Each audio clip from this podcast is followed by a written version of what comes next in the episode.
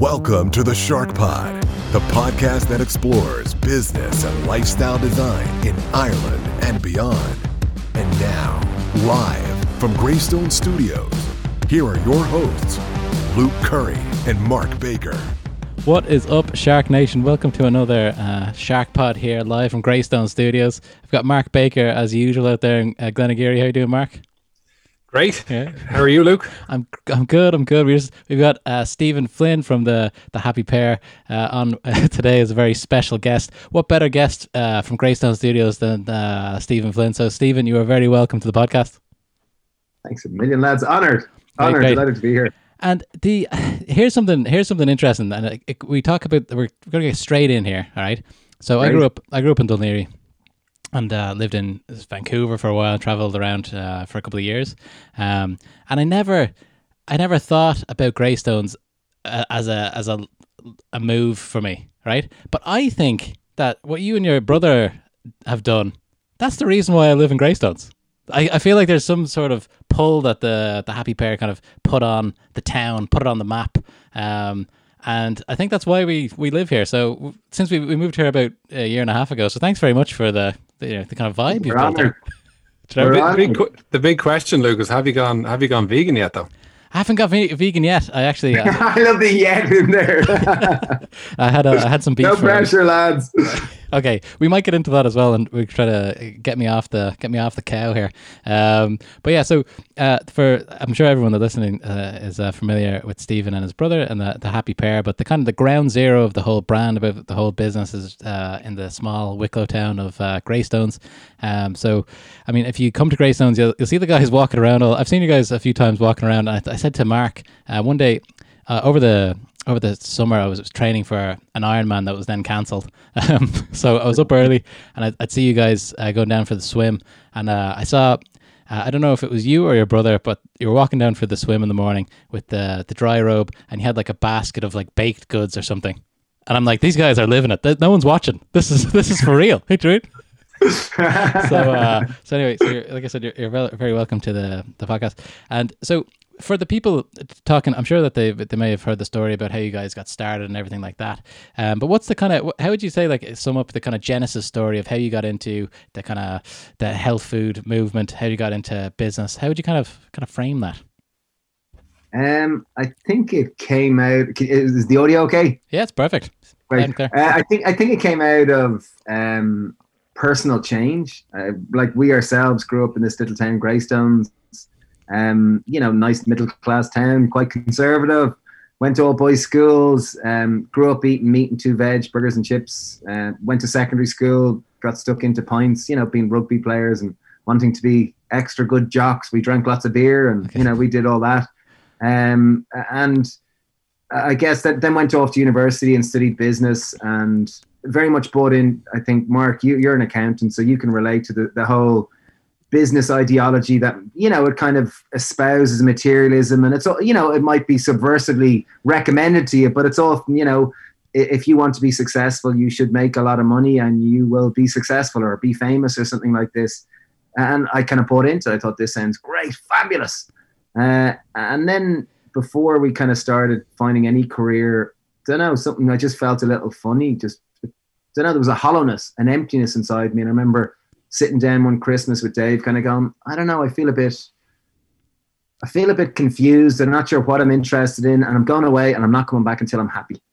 Okay. So I put on my ticket to Vancouver. Mostly, we were born in Canada, so I had a Canadian passport.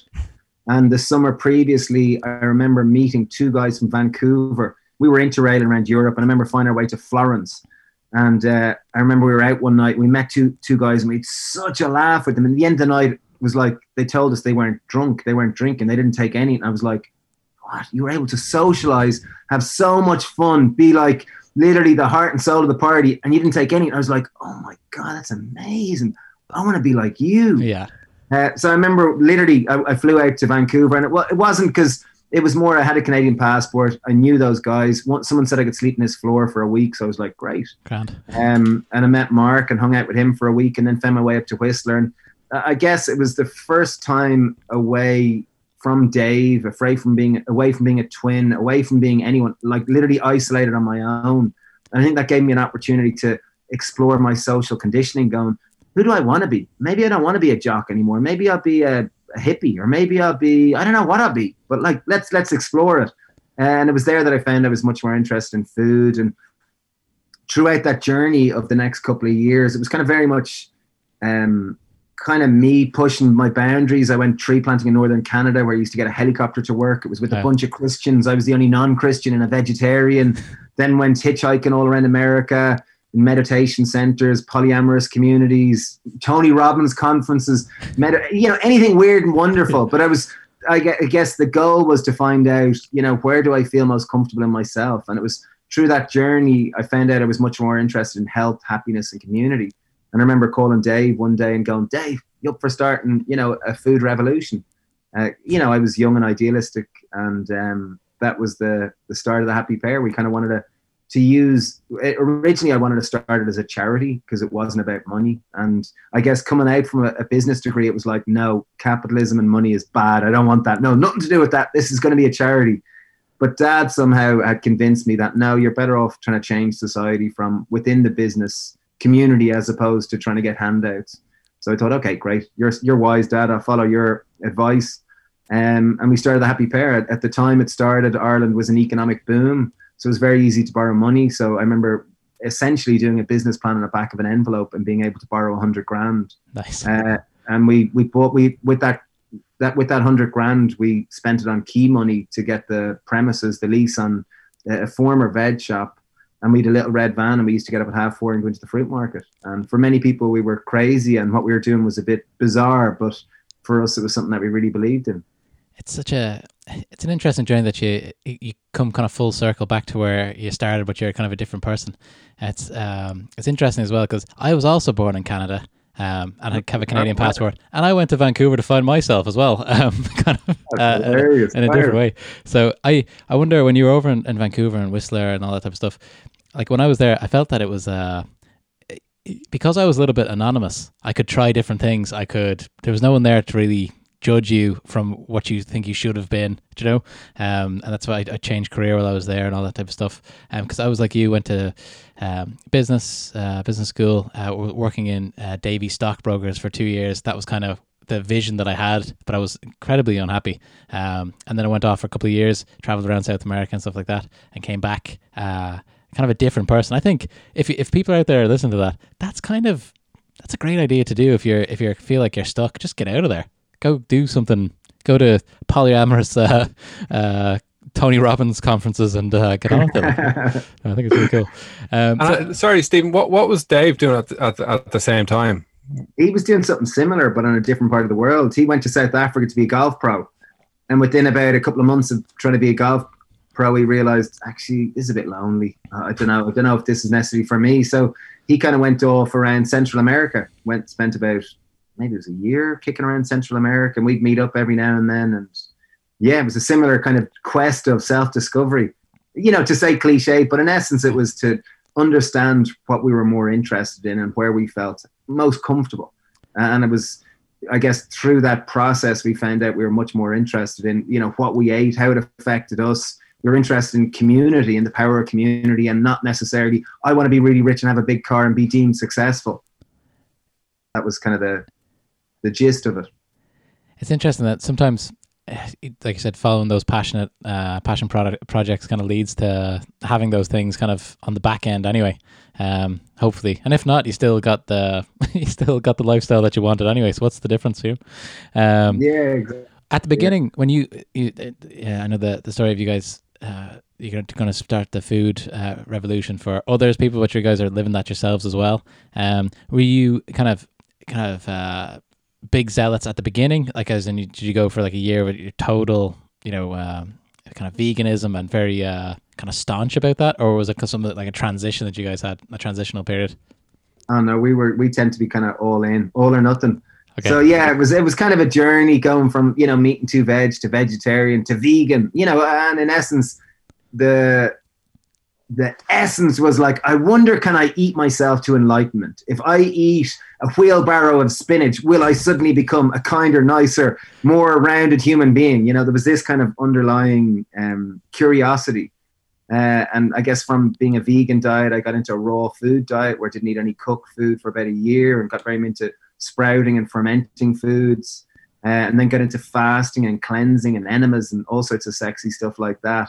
Wow. So yeah, for I guess when I came back first, maybe it's because back 20 years ago to be vegan was really weird in, in Ireland. So you kind of had to be quite defensive of your own little turf and your own little bit of identity. So yeah, we were. Uh, unfortunately, because it was two of us, it was easier to sustain it because you had a little support bubble. But um, yeah, we were zealots for a good while, and I, I, think it's only with time, like it took a number of years for us to kind of realize, geez, I'm kind of miserable around other people, and I spent so much time talking about myself and my relationship with food. Like, you know, there's more to life than this. I'm a bit neurotic, you know that way. So yeah. it took it took a while to find a, a bit more balance around it. It's interesting. And did the I guess the did people when you came back did they think it was a, a little bit strange that you were doing that? Or did you just were people kind of trying to force a, a burger into your hand or when you're out kind of with friends and stuff like that? that? Oh, ah, everyone, gosh, we were well. I think we we came back and visually it changed our appearance in the hope that people would treat us differently. You know, okay. I can say I can explain it retrospectively why we did it now, but at the time it was just like I wanted to be outlandish. I was, you know, I used to paint my fingernails with a big top knot, polyester shirt, plaid pants. I'd wear bowling shoes. You know, it was really just trying to be garishly like, treat me differently. I'm not the same person. Okay. And I, I, think that was the, the general idea was that, you know, say old friends would meet us, they mightn't know how to necessarily treat us. That was, I, I guess that was the intention behind it. So yeah, people were, I guess we realized when we changed our diet and lifestyle so much, if we were going to sustain it in Greystones, we needed to create a support network around it. Um, so that's why we started the Happy Pear At the most selfish level, was to create an environment that supported these new ideal new ideals that we believed in. It's such an interesting kind of uh, start point to say, okay, this is the life that we want to live. We need other people to for this to be a full life, and we're going to need other people to kind of buy into this as well. So let's kind of build it, and they will come mentality. It seemed like uh, you guys, a bit like that, yeah, yeah, yeah a bit like that. Like as weird as this sounds, when we first started the shop, I remember Dave kind of expressing it in a weird way that he kind of felt he had this feeling or general sentiment in him that he wanted to just share with the world. And we grew up, I'm sure you saw two Care Bears. Do you ever watch Care Bears? Big Care Bears yep. fan growing up. Well, good man, Luke. Me too. Beginning. I loved it. but it was like that. It was like that Care Bears stare. You know, it was like this general feeling inside us that we just wanted to share with the world or get out or express it. And it was quite. It was just this this feeling, and that was what we were. I guess we were trying to bring into real life through our, our work. Did you ever think of calling the business the Care Pears? I love it. Uh, not yet, but I, I do like the name, Mark. Yeah, a bit of a spin off there, Mark. Maybe you can kind of. I'm always thinking the, the accounting firm uh, that you can help them build. Uh, that's cool. So the when you guys started the, the first business, uh, at the, the first, you got the like I said, you borrowed some money, you got your premises, all that type of stuff. What's the story with? Um, did you think that maybe I'll premise it like this. I watched a video recently. Uh, it was just you guys were just coming out of uh, lockdown. You guys were starting the bakery. Um, it was really really exciting watching how excited you guys were about this new element of your business. And uh, Mark, you know about Greystones. I mean, it's got some of the best bread in Ireland knocking around. Like, um, so the guys very excited about that. I just thought to myself, I wonder, are, are they planning this out on a long term thing where it's like, okay, when you started it one day, we're we're gonna have room for a bakery, uh, a coffee roasting part, a you know, a cafe, or was that just stuff that you wanted to do just every year? You just wanted to expand, and that's when the, where the planning went, or was it from the beginning?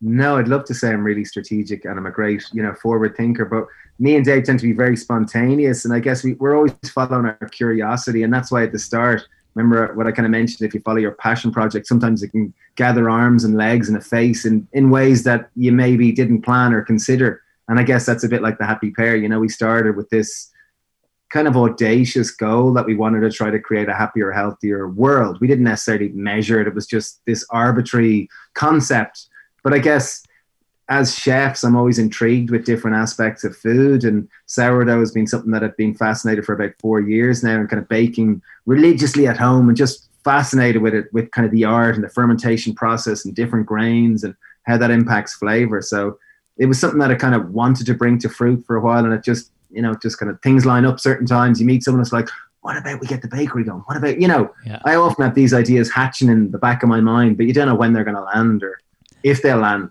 You'd know it, Mark. I'm sure you both know it. You know the way. Yeah, I, I I'm always trying to like I find it hard to reconcile the the creativity with the business point. Like I'm I'm creative, but I'm a businessman as well, and I often feel that the the business and structure and the the boring stuff and the serious stuff actually takes over, and it's probably my life is ninety percent business and ten percent painting. Do you know what I mean? Like, how do you reconcile the two of them? How do you stay so creative, but at the same time you're running a serious business? Yeah, I think it's a constant conflict, and it's something that I guess as me and Dave, as the business has grown, me and Dave have learned our strong points and our serious weaknesses. Uh, structure, order, procedures, um, you know, whatever you call those work, what do you call those? Uh, job specs, all this type of stuff. We're appalling. I hate it. Like hate it. Like really bad at it. So it's like as the business has grown and we're in a better financial position, we've employed people that are much better at that stuff, and that's their strong point. Uh, and they they're really good at that stuff. And me and Dave, I guess, when we have that, it supports us to be more in our creative space. So I, I think we're only as good as the people around us. Um, so you know, at times where at times we can be very negligent about the structure and the systems and the procedures, and we can be a little bit, you know, we can be difficult to work with because we are quite spontaneous and we do have ideas and we do, I got it, you know, and we forget about reporting lines and all these horrible things. But I guess through our business experience, it's gone like back, I don't know, maybe was it three years ago or four years ago, we borrowed a million and a half uh, euros and we were planning on really um, growing the business hugely. We set up a central production facility. We opened another cafe. We opened another cafe. We were we were going for it, and it was through this process that the business was growing quickly. We were suddenly exporting to Waitrose in the UK. We kind of hired on a number of people to you know for this extra sales that were coming, uh, and it was through this process we kind of. I don't know. The business just didn't feel like our own. Every time I go down to Pearville, our central production facility, I'd be meeting new people. It didn't feel like our business anymore. It felt kind of like "Ah, what are we doing this for? This all feels a bit hollow. Like I feel like I have a job now. I don't want a job. I want to do something that I love. I want to. I want to work. You know that way. And that distinction of the job was like I was given a, a clear section that this was your job. Go do your job, Stephen. And I was like, I don't want that. I like a bit of variety. I like to be able to feel a part of it. I like to feel like this is this is something that we're all trying to push up the hill, as opposed to no, that's your little section. You push that corner of the rock. So I, I guess over just bring it back to more real life examples rather than me talking very um, ephemeral. Uh, over the last number of years, we've kind of realized one of our cafes closed there in April, um, and the current one in the airport's closed. And I guess we've realized that we want to kind of small, focusing more on small is small is beautiful. You know the way that it's it does. It's not necessarily big is beautiful. It's more you know small can be equally as beautiful, and to try to really pursue excellence and beauty in what we are doing as opposed to bigger. You know, often Western ideology is bigger is better, more, more, bigger, bigger, bigger. And I, I think, you know, we've kind of reached a point where it's like, you know, I think it's important for us to learn what is enough, especially Yeah. in 40. It's like that the the the story about the the fisherman and it's a the businessman, you know, and Yeah. we all know that story. Yeah. Yeah. Where you just kind of, why don't you just skip all that and just go fishing? Do you know what I Yeah. Yeah. yeah. Yeah. Yeah, and just to try to create a lifestyle where, like, where that's that's success is where I Yeah. get to live a life that I love, and I get to work with people that I really enjoy and do stuff that is really fun. And if I And do is that, how how important is your current like lifestyle design for you? Is that something that you really put a thought into, or are you just literally f- doing what you want? You know, doing what you feel yeah, it's vital. happy. It's vital. Yeah, I, I'd like to say I'm, I only do what makes me happy, but you know, I, I have to be responsible to the business too. So that, you know, there has to be naturally a you know a bit of both. But um, even throughout this lockdown, we started renting an office down here in Greystone, so we don't have to drive to um down to Pearville. So I just literally walk down. I can walk down the road and it looks out over the sea, and it's I can walk up to the cafe and have lunch and feel like a real meet the kids and collect the kids from school, and it all feels very I don't know. It just feels lovely. It feels very close. At times, I feel like a farmer. I get to have breakfast, lunch, and dinner with the family, Wow. and I get to see my mom and dad every day. And it just it feels very wholesome. And I, I think Yeah. that's something that I'm really enjoying. Primal. I think uh, if you can stick to as primal as possible, people seem to be happier. It seems. Yeah, yeah, yeah. There's something something beautiful about that. Mm. You know, traditional sense closer to nature, family, and you know that sense of being able. I, I saw like um, you know, and it's probably very cliched, and I'm sure many people have heard it before. But the richest person isn't necessarily the person who's the most, but it's the person that needs the least. And I think there's something beautiful in that. And I think there's something about, you know, finding beauty in the simple things is something that I'm definitely a lot more focused on. Absolutely. And it's like Mark mentioned there, the primal stuff. I think, especially now with, with people kind of inside a lot and stuff like that, it's, it's people getting really detached from what is normal for humans, you know, the touch and hanging out with people, that type of stuff. Um, so it's good for like the people listening that uh, you know, if if they can do something outside, if they can go swimming like uh, you guys do every every morning down in the cove. Uh, is that all year round? Yeah, we do it all year round. Yeah, kind of. Again, like much of our life, it has it didn't come with a grand master plan. It just kind of we were following our nose. We, you know, I think everyone has a different way of living their life, and me and Dave tend to be quite follow our nose and tend to be quite curious. And it just kind of came about it. We were down one day and we used to swim sporadically. And there was a fella swimming in the sea on a cold September morning. And I, I we used to go down to take pictures of the sunrise because it was always, you know, it looked nice. Yeah. And, you know, people seemed to appreciate it in social media. And it, it was a sense of hope and new dawn and positivity. And we thought, sure, that's nice. And we get to have a walk too. Sure, why not? And we were down there and there was this fella in swimming. It was a manky day but it was a nice sunrise. So I took a photo and I happened to have my togs with me. And there was a fella in swimming and Dave was like, geez, look at your man. He's nuts, isn't he? And uh, then he got out and he said, how are you lads? And he kind of stood there with his hands on his hips and kind of went, you getting in lads? and, you know, we went to an old boys school and tend to be a sucker for that macho stuff. And it was like, damn right. Uh, and then we got, and then we got chatting afterwards and he said his name was Neil. And uh, he said, see you tomorrow. And I was like, yeah uh, so we met him the next day, and it, it, just kind of spawned from that. The next day, a friend Caroline Barrington joined us, and then the next day, Hugo joined us, and then we brought tea, and it just the bit that made it sustainable was the friendship, the joy, and the laughter. It wasn't, you know, the sea's fun, but yeah. the sea on your own is a bit like penance. But as a group, there's a sense of collectively facing facing an enemy, and there's, you know, I think there's nothing brings a group together more than facing a common enemy. Like I remember in school, one of my favorite years was the leaving cert year, your last year in school, because all the people that were mean and weren't nice, suddenly you all had something to talk about, that damn leaving cert. And you could be more empathetic about that. So there was this, I don't know, the sea just tends to really, it's a wonderful leveling uh, field. Like you could be sitting with a lawyer or a bin man, and it doesn't matter because you're all standing a pair of jocks about to go in this cold sea. So you know, it, it's you're all it's very Humbling. socially, yeah, public and very socially um, leveling. Absolutely, and lovely. It's it's a great uh, atmosphere in, Gra- in Greystones generally for kind of swimmers. I I I was like I could swim like a, li- a little bit, but I learned to swim properly uh, with the Ironman training. So uh, in the cove, I go back and forth. Um, and that. Um, but like every, I said to Mark, one of we did a podcast where we went through like our, our goals, our vision for 2021, and one of mine is to swim a lot more because every time I go for a swim, I feel great for the day. It's like a there's some there's something in the water, uh, and I try to get Mark in there. He's uh he's a little bit shy sometimes. I think in the forty foot mark, it's the closest one to you, is it? Yeah, I've no excuse really. It's yeah. it's more, more the, the thought of it getting into the cold than actually than actually doing it. It's a but uh look, I'm happy to to give it a go. Absolutely. Yeah, yeah. I think it's about not thinking about it I think it's just about doing it like a reflex, you know the way. Okay. Like, cause every yeah. day it's cold. Every day you're like, oh, I don't want to get in. Oh, why are we yeah. doing this? You know. And then you come out like one of those insufferable people. Going, oh, it's amazing. I feel great. What a great day. You know that way.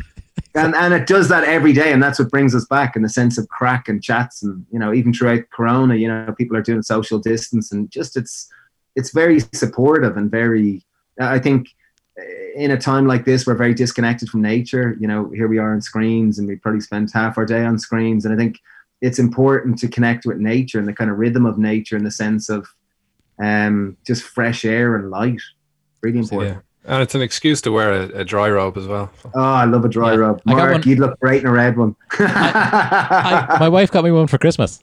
It's been sitting. Oh, there you are, Luke. Welcome been, to Greystones. He, he, has a checklist how to beat Greystone. yeah, yeah, exactly, exactly. Um, so I've got that, and it's it's been uh, tucked nicely under the staircase uh, until uh, until tomorrow. I think I'll go go for the first swim of the year tomorrow. Anyway, I'll get uh, dry, dry robe gave us dry robes back about five years ago, and they gave us them and we didn't know what the hell they were. It was a friend used to race for Spartan races and he had one. And we all thought, geez, they're cool. Where'd you get them? And he said, Oh, I think I know the guy. I think I'll be able to get you one. And he sent over two. And then they got it wrong. They sent over another two. So then I gave them to Neil and Hugo. And then he sent another two. And then Caroline had one. And then someone else had one. And then we all had dry robes. And suddenly, you know, you didn't feel as weird with this big jacket. Yeah. But for anyone who does swim regularly, and I know they're uh, they've become a, a, a kind of a social icon or whatever, but they're very practical and they're comfortable. And you know, it's quite funny now that people slag you for wearing them. But, you know, I think I've great. seen I've seen somebody walking a dog with with a a, dry, a dog dry robe. ah, very nice. That's that's kind of What next level. statement. That's you know that's kind of level ten. Um, okay, cool. Um, so well, you mentioned before that uh, when you were expanding the business, just out of interest, um, I was talking to somebody before who had a, a small kind of cheese business uh, in Ireland, and he wanted to export, and he got this big contract. Uh, I Sainsbury's or one of those uh, big English chains, um, and he said it was uh, one of the his life changed um, for the better financially, but probably for the worst uh, stress wise, having to meet uh, certain quotas, standards, all that type of stuff. Uh, getting into Waitrose and, and stuff like that. Um, was that something that they uh, approached you? Did you have a couple of kind of offers there, or was that something that you were trying to do for a while, break into the kind of English uh, uh, supermarket chains? yeah, I think with running a business, you're often it's often very celebrated growth. Growth is celebrated. Oh my God, you reached over 10 million in sales. Congratulations. How many people you employ? 200. Oh, well done, aren't you? Great. And your ego can be inflated and you think, oh, I'm doing great. What are we going to do next? What are we going to take over? Uh, and we were doing lots of work in the UK and we were doing, um, we were kind of ambassadors, somewhat vegan ambassadors for Waitrose. We were doing lots of videos with them and writing pieces in this. And then kind of then we they were looking at products and it kind of you know took about a year but it kind of happened and it was you know it was seen like this great thing and congratulations you're exporting how fabulous and oh how many more extra people do you need to employ? Another 30 people. Congratulations. Oh wow this is fabulous.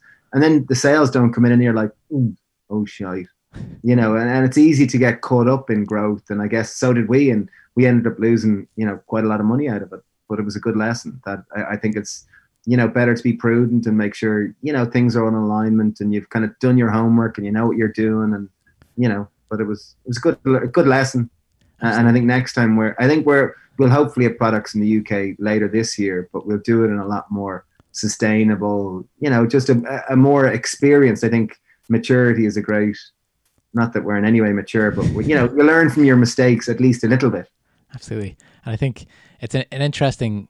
It's so when I watched that video the other day when you guys were making the bread, uh, and you guys were saying that you, uh, during COVID you're talking you're you're on the laptop a lot, and then the difference between the two, I saw the two the two of you kneading a giant piece of uh, of dough, and I just thought to myself, that's kind of it's it's so far separated than doing big international uh, export deals. It's com- it's a completely different thing, and it seemed like you guys were delighted with that end of uh, the business as well. Um, so it's good that maybe you're focusing on that too. I, I think it's fun. Like I think it was Gary Vayner has the expression, you know, clouds and dirt, and I think it's important to have a bit of both. And I think with both, you can bring a freshness, you can bring a bit of appreciation, and you can bring a kind of like, geez, I can't wait to go into that board meeting. I haven't been in a meeting in a week. You know that Yeah. way. Yeah. And then it's like, I can't wait to get in the bakery to get my hands dirty and actually start mixing a dough. Or you know, I, I think for us who can be a bit restless, I think variety is really important for us. Because if we were doing the same thing every day, we'd we'd upset people probably because we'd be unsufferable. We'd be just, you know, we tend to have a lot of energy and we tend to, you know, kind of be restless. So it, it, it works well in some cases, and in other cases, it can be quite a challenge. Nice. And what? So there's so many things going on in the business. What What do you personally? What's your favorite uh, part of the business to work in? Is it the coming up Um, with new uh, kind of recipes for stuff, or is it? I like a bit of everything. Like I, I enjoy, like say, for a number of weeks, I was doing one shift a week in the bakery, and that was really fun being a part of that. I like going down helping in the roastery. Earlier, we were filming um, a five-minute vegan sausage roll versus a five-hour vegan sausage roll, and seeing could you taste the difference. That was quite fun, and quite fun planning that. Then we've online courses. We've about fifty thousand people through them in the recent years, and we're upgrading our Happy Good course at the moment. So that's quite fun. It can get a bit technical. Um, I quite enjoy design. I quite enjoy writing the books and looking at the design of books. I, you know, there's, I guess there's many facets of it. You could be walking with Joanna, who's our head of people, discussing about how we can create a wonderful culture. Like I, I, I think I really enjoy the variety of in the spectrum of it. You could be down at the farm looking at how we can start getting fennel sprouts going, or how we can start growing our own basil for pesto. You could be, you know, there's there's a lot of facets of the business which Yeah. lend itself to, uh, I guess, expressing different parts of ourselves, which is which can be quite fulfilling. I'm forced to um, use the fullness of, of my facets. So you It bro- might sound a bit cheesy. Did you get it? I, you know, you, Didn't you- get that cheesy. we just we just broke up just at that, that last bit there. okay, it, it can be quite fulfilling, you know, that sense of that I'm having to use all my capabilities or all my lack of capabilities, you know, to try to keep all these interesting parts alive and to be engaged with it all. I didn't know you guys had a farm. Is that in Wicklow as well? Yeah, we have a small farm. It started out with our little brother Dara. This this is where the products came out of. We started. Our brother Dara was doing triathlons for Ireland, Wow. and he was looking for the optimum food for it. And he found out at the time, Dave, we were into kind of sprouting and into cleansing and fasting. This is probably back 15 years ago, and uh, we managed to. We, we had the dream of having enough money to be able to pay for our mom and dad to go to Hippocrates Center. It's a kind of health center in Florida where often people that are terminally ill or struggling with kind of degenerative diseases will go and instead of traditional kind of oncology can be faced on kind of chemotherapy and kind of can often deplete the immune system. This is all built based on building the immune system by eating kind of living foods. And uh, we only had enough money to pay for mom and dad to go on a plane there. Okay. But they got there and they went, they loved it. And they came back and mom was mad keen on sprouts and wheatgrass. And then Dara got into it and he found it was affecting his performance. So then he thought, geez, I wonder can I grow for the shop? And he started growing for the shop. And then then he started growing for Nature's Grow Gold down the road. And then he started supplying someone else. And then there was an issue with um, I think Sprouts in Egypt had some sort of an issue, a health scare with them. So then suddenly people didn't want to buy Sprouts. So then we used to make I used to make there was a particular type of pesto that I came up with a recipe, and mom used to make 10 little white tubs a week. And we used to sell them on the counter of the juice bar. And Dara thought, I wonder, could I sell pesto? So he started making some pesto. And then instead of 10 tubs, they made 20 tubs. And they sold some in Nature's Gold. And then they sold some somewhere else. And it just kind of went from there. And now we have 50 products in about a thousand stores. So it's, it's I, I guess, you know, like anything, it just starts one day with a small little thing and you're, you know, you're trying. Yeah, absolutely. And so, so the other the ingredients stuff is coming mostly from the from the farm still, or does, does that go into it? Um, well, the farm it's mostly just microgreens. Like it's Okay. when I say farm, it's a perfect setup if you were growing weed. Like it's Okay. it's it's uh, they're 24 foot insulated containers where it's easy to keep a stable 20 degrees all year round.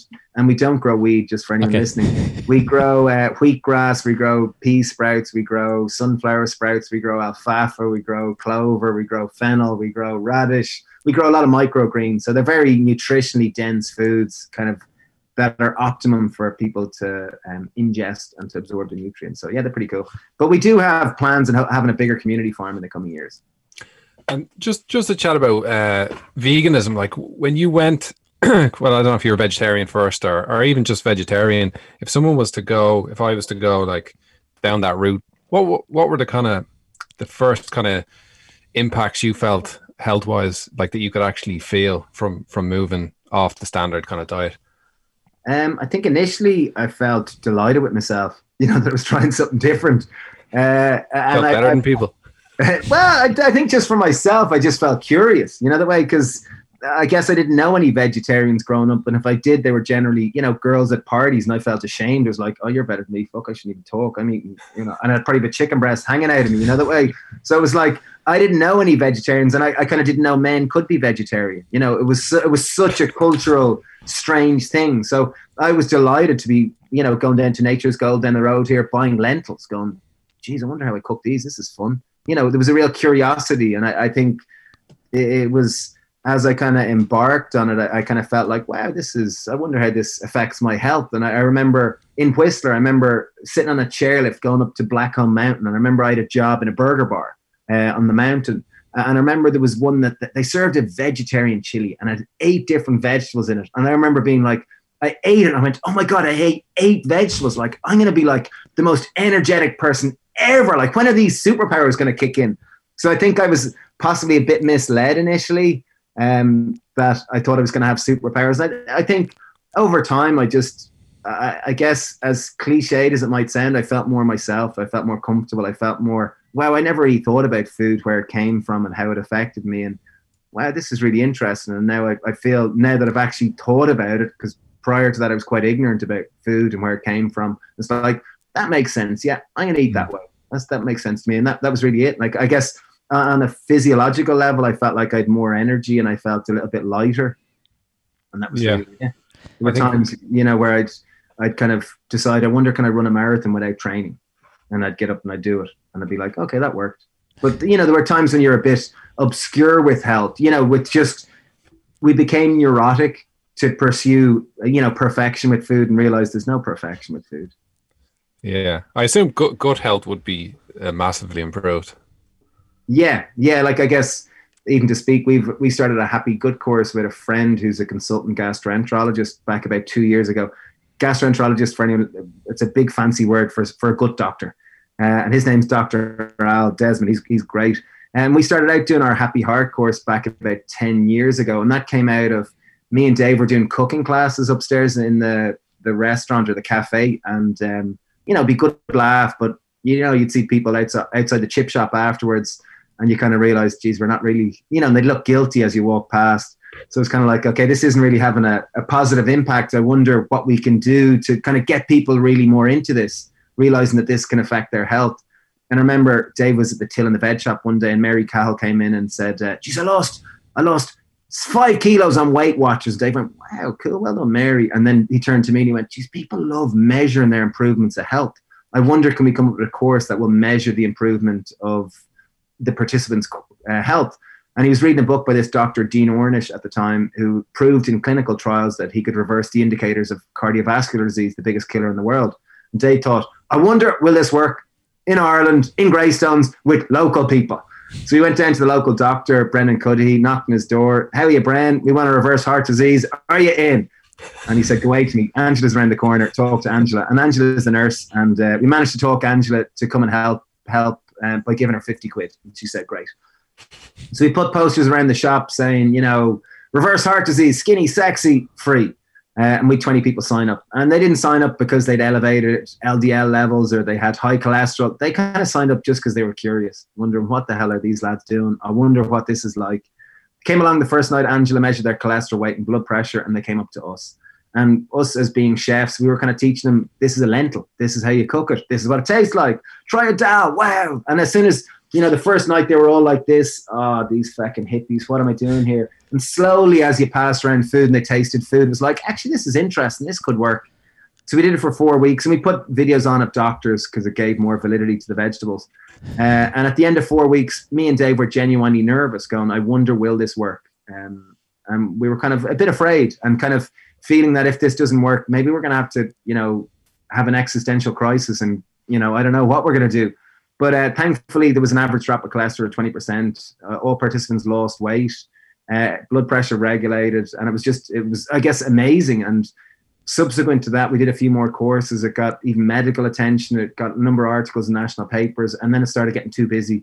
And me and Dave were like, I don't want to just do this course. I, I want to like work going to the market at half four and I want to like cook in the kitchen. And so then we built an online course. And I guess to date, we've had about 50,000 people through the courses. And it, back a number of goes years ago, we started that Happy Gut course with Dr. Al, and I guess through that we've had about twenty thousand people through that course, and it's really, I guess, highlighted to me and to Dr. Al. He wasn't sure if this was going to work. Just the benefits of eating a plant-based diet, because in Ireland, nine out of ten people in the country at large don't get their recommended daily intake of fiber, and fiber you'll only get in fruit, veg, beans, legumes, nuts, and seeds. Um, and right now, living in a global pandemic, it's really important for all of us to have a strong immune system. And 70% of our immune system live, lives in our microbiome. Microbiome, fancy term for uh, the collection of, there's about two kilo of bacteria that live in your small intestine. And there's about 100, 100 trillion of them, and there's about 10 trillion approximately uh, human cells. So we're really, it's really important that these uh, microorganisms are healthy and strong. And 70% of our immune system lives in a microbiome. And the main food for our microbiome is fiber. And fiber you'll only get in fruit, veg, beans, legumes, and nuts and seed. I'm sorry, I'm ranting. yes. but anyway, fiber is good for you, good for immune system, good for a healthy gut, Mark. And- Excuse the monologue.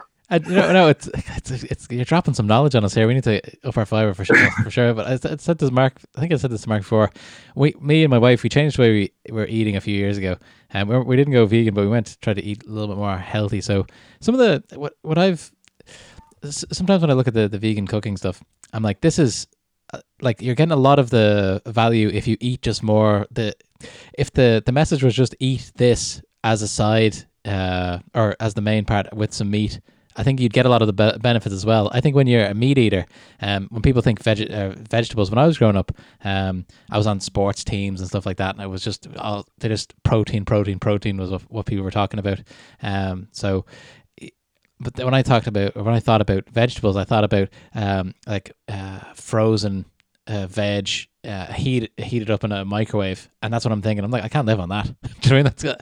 But I wasn't putting any of the effort into, um, you know, preparing vegetables, trying different things. The variety compared to when you just eat meat, um, the variety in vegetables and uh, and that stuff is uh, is incredible. Do you know what I mean? So I think it would just be a more enjoyable life if people ate more variety of uh, veg and plants. You know. Yeah, I think I think it's. Uh, am I still there? Sorry, Yeah. broke up Yeah. there for a sec. But but I think like our, our main message wouldn't be about you know they must be a vegan or a vegetarian or a, salad muncher. You know, I, I think it's really important. You know, just to simply try to eat more whole foods, baby steps, progress rather than perfection. There's no perfect in food. We've kind of explored lots of aspects of food, and you know, in our experience, there's no perfect diet. It's to try to eat more whole foods because I could eat a vegan diet or a vegetarian diet and eat you know, vegan hot dogs and I had vegan ice cream and I went down and I had vegan chips and they were deadly. uh, but I'm not healthy. And I think as a nation, we all need to eat more fiber and fiber you'll only get in whole food. So it's, it's not about being vegan or vegetarian, as you said. It's literally to try to eat more whole foods. Absolutely. And uh, I think that's a, a great, me- great message for everyone out, out there listening. Uh, but Mark, this, so this this time where we kind of uh, we kind of do it like a lightning round for some of our, our guests here to kind of pick their brain on a few different uh, items. Um, I'm really excited about this uh, uh, about this one because I think uh, we might get some good answers here, Mark. Uh, they don't have to be Stephen. They don't have to be crazy, uh, quick answers or you know, um, you know, one word answers, or anything like that. But uh, they're going to be quote unquote rapid fire. What do you think, Mark? Yeah, Right. I'll, I'll go. Um, okay, so what apps do you use the most? Um, Duolingo, I use. I'm learning Irish and Polish. I speak Polish, and I, I speak a number of languages, but I've always felt embarrassed that my Irish is quite poor. And I listened to a podcast with John O'Donohue recently, and he just reignited my love for the Irish language. Sorry, that wasn't rapid. Yeah. Uh, and I use Instagram a lot, and I wish I didn't. I use YouTube lots too. And what else do I use? Recently, been interested in cryptocurrency, so I've been looking at Coinbase quite a lot. It's quite fun. It's kind of like white collar gambling. Hundred percent. Um, I actually I, I started learning Irish as well about two years ago. Um, because my wife's a, a Gaelscoil teacher in the Gaelscoil here in uh, Greystones. Um, Good on you, Luke. and I, I went to the Gaeltacht for the adult version uh, up in Donegal, and it was Wow. That sounds sexier than it is. Yeah, no, Not as sexy. Sorry. it, was, it was great. It was like being teenagers again. We all had like class. Everyone goes out for, for drinks afterwards and stuff like that. It was really. I'd recommend it to anybody. It was really really good. Um, so Go. Like, so we just had a we had a baby uh, recently as well, and she wants to bring. I'm never going to be able to. I don't think do the the whole fluent thing, but uh, if we can bring them up in a uh, you know a p- Irish positive house, that's what we're we're going for. Very good. That's cool. But, uh, Very good. Anyway, Good. Mark, sorry for that aside, Mark. Go on. Okay, what, what's your favorite social media and why? I use Instagram probably the most. Um, why? I guess you can choreograph it to be who you want in your feed and what messages you want to feed yourself. And I guess I quite enjoy the aesthetic of it. I enjoy that there can be a sense of community even as they get quite large.